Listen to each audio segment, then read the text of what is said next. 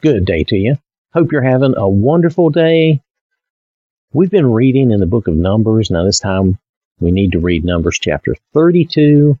I'm going to have a little confession here. I recorded this previously, but I messed it up and it sounded so bad I'm redoing it. I'll try to stick this in in the right order so that uh, nothing seems weird so that we don't do chapter 32 before 32, okay?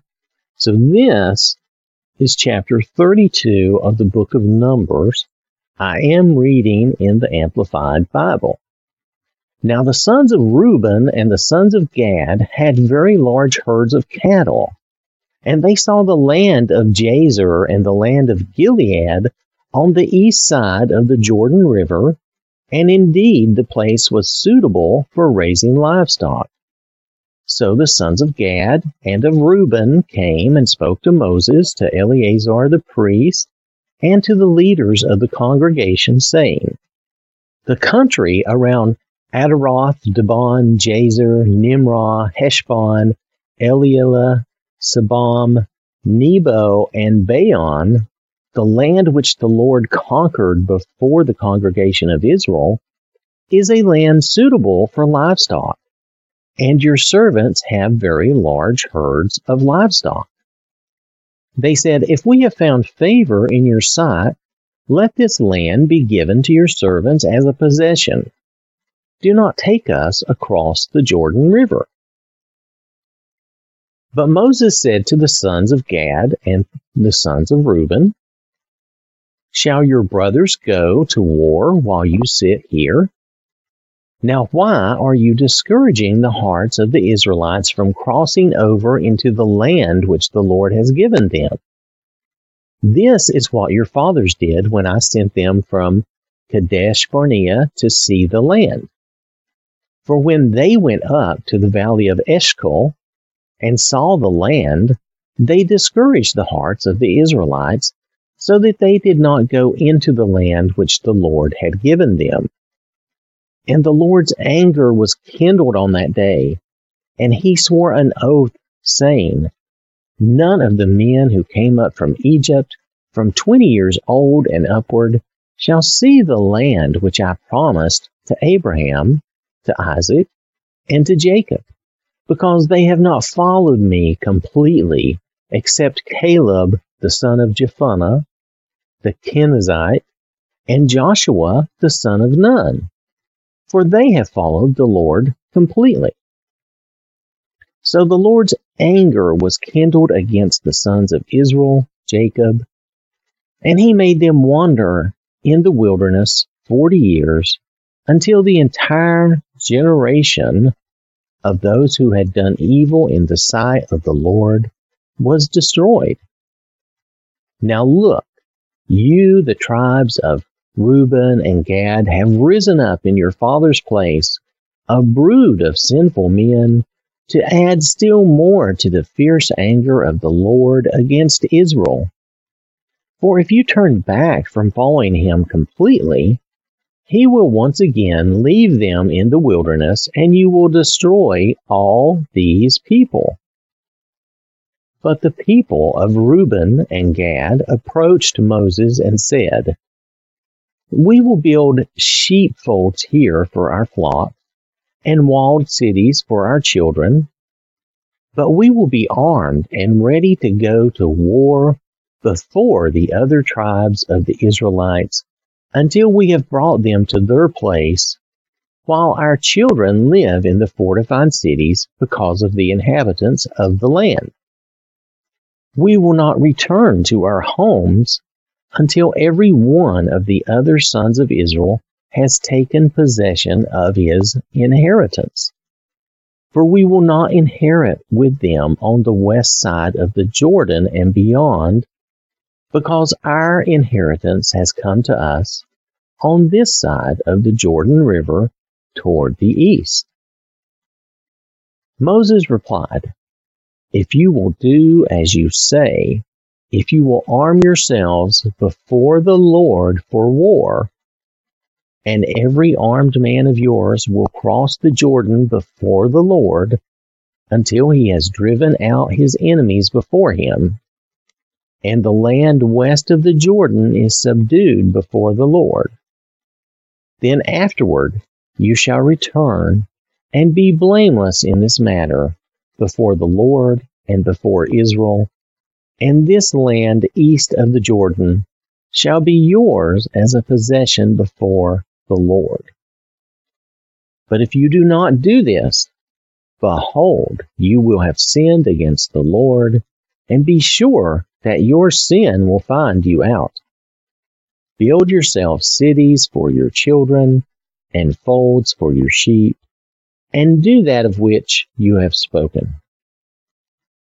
Then the descendants of Gad and of Reuben said to Moses, Your servants will do just as my Lord commands.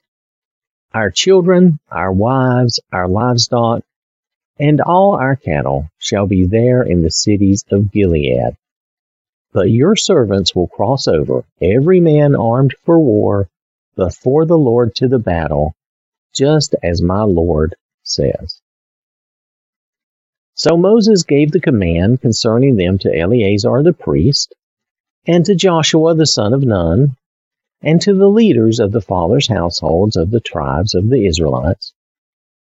Moses said to them, if the sons of Gad and the sons of Reuben will cross over the Jordan with you, every man armed for battle before the Lord, and the land is subdued before you, then you shall give them the land of Gilead east of the Jordan River as a possession. But if they will not cross over with you armed, they shall have possessions among you in the land of Canaan, and surrender their right to the land east of the Jordan River. The sons of Gad and the sons of Reuben answered, As the Lord has said to your servants, so will we do. We will cross over armed before the Lord into the land of Canaan, so that the possession of our inheritance on the east side of the Jordan may be ours. So Moses gave to them to the sons of Gad, and to the sons of Reuben, and to the half tribe of Manasseh, the son of Joseph, the kingdom of Sihon, the king of the Amorites, and the kingdom of Og, the king of Bashan, the land with its cities and territories, the cities of the surrounding land. The sons of Gad built Dibon, Ataroth, Aroer, Atroth Shaphan, Jazer, Jogbehah, Beth Nimrah, and Beth Haran, fortified walled cities and sheepfolds for sheep. The sons of Reuben built Heshbon, Elealeh, Kiriathaim. Okay, I'm not pronouncing that very well, and it's a tough one, okay? It's Kiriathaim. Kiriathaim It's probably how I would say it. It's probably not correct, but it's close, hopefully. Hopefully, if you saw it, you would understand my, my trouble. So, um, I will show, oh, actually, you, you will be able to see it on the screen. That's right. So you'll see it. You'll see how difficult that that is. Some, some of these I'm not very good at, but we'll, we'll do the best we can. Nebo, no, I guess it's Nebo, Nebo and Baal Meon, their names being changed Notice these are two towns that they changed the names of, so it doesn't sound like they really, probably most of these places they didn't build from scratch, but these are probably towns that they have taken over or cities they have taken over, and they are refortifying them and making sure that they can be protected while they're gone to war. So I'm going to go back to verse 3 8, sorry. Nebo and Baal-meon, their names being changed, and Sibmah, and they gave other names to the cities which they built. The sons of Machir, the son of Manasseh, went to Gilead and took it and drove out the Amorites who were in it. So Moses gave Gilead to the tribe of Machir, the son of Manasseh, and they settled in it. The sons of Jair, Jair, yeah, I'm trying to say this correctly. The sons of Jair the son of Manasseh went and took its towns, tent villages is what it says here, and called them Havoth Jair. Nobah went and took Kenath and its villages and called it Nobah after his own name. It's not surprising. A lot of people name things after themselves when they settle it or they retake it or take it in this instance. So one thing I noted that I wanted to make sure I pointed out is a lot of times you'll hear this phrase or you've heard this quote and you're like, where is that in the Bible? Because you know it's here. If you're like me, you've read it before, but you forget where it is. And that's this phrase in verse 23 be sure that your sin will find you out. Moses is warning them that their sin will cause them trouble, that it will cause them, um, just like their, their father's sin had caused them to die in the wilderness. Here he's warning them if if you do not hold up your end of this bargain, if you do not follow through on what you're promising, it will cause you trouble. You will have problems. You will suffer for it. Be sure that your sin will find you out.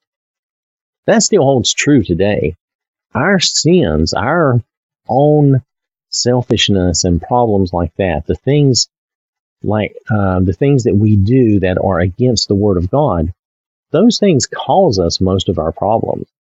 There is a certain amount of life that just happens that we have no control over, and, and we admit that and we, we acknowledge that.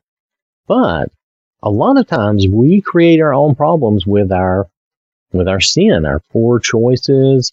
Maybe maybe we lie, maybe we break a promise, maybe we do any number of things that are against the, the word of God. You know, our sin will find us out. It will cause us trouble at some point down the line. Maybe not today. Maybe you'll get away with it now, but at some point it will cause you trouble. So it's just something to be aware of. That's a warning that we can take to heart now and realize that we can cause our own problems. We are sometimes our own worst enemy. And that is, that is the nature of us in our imperfection, I suppose, that, that we we want to do well, we want to do good, but sometimes we mess up and uh, we create our own problems. But thanks to the Lord, we can repent and get forgiveness for those things, and then we won't pay the price for those. Now, sometimes, and we talk about paying the price for sin, sometimes the things we've done will cause physical ramifications or things that are, you know, consequences that are going to happen in this life. But from a spiritual standpoint, we we can be forgiven through the Lord, and it wipes out that debt of sin from a spiritual aspect. Now, again, depending on what we've done, we may still face certain consequences in this life. That's because, you know, let's say, for instance, that you have committed a crime.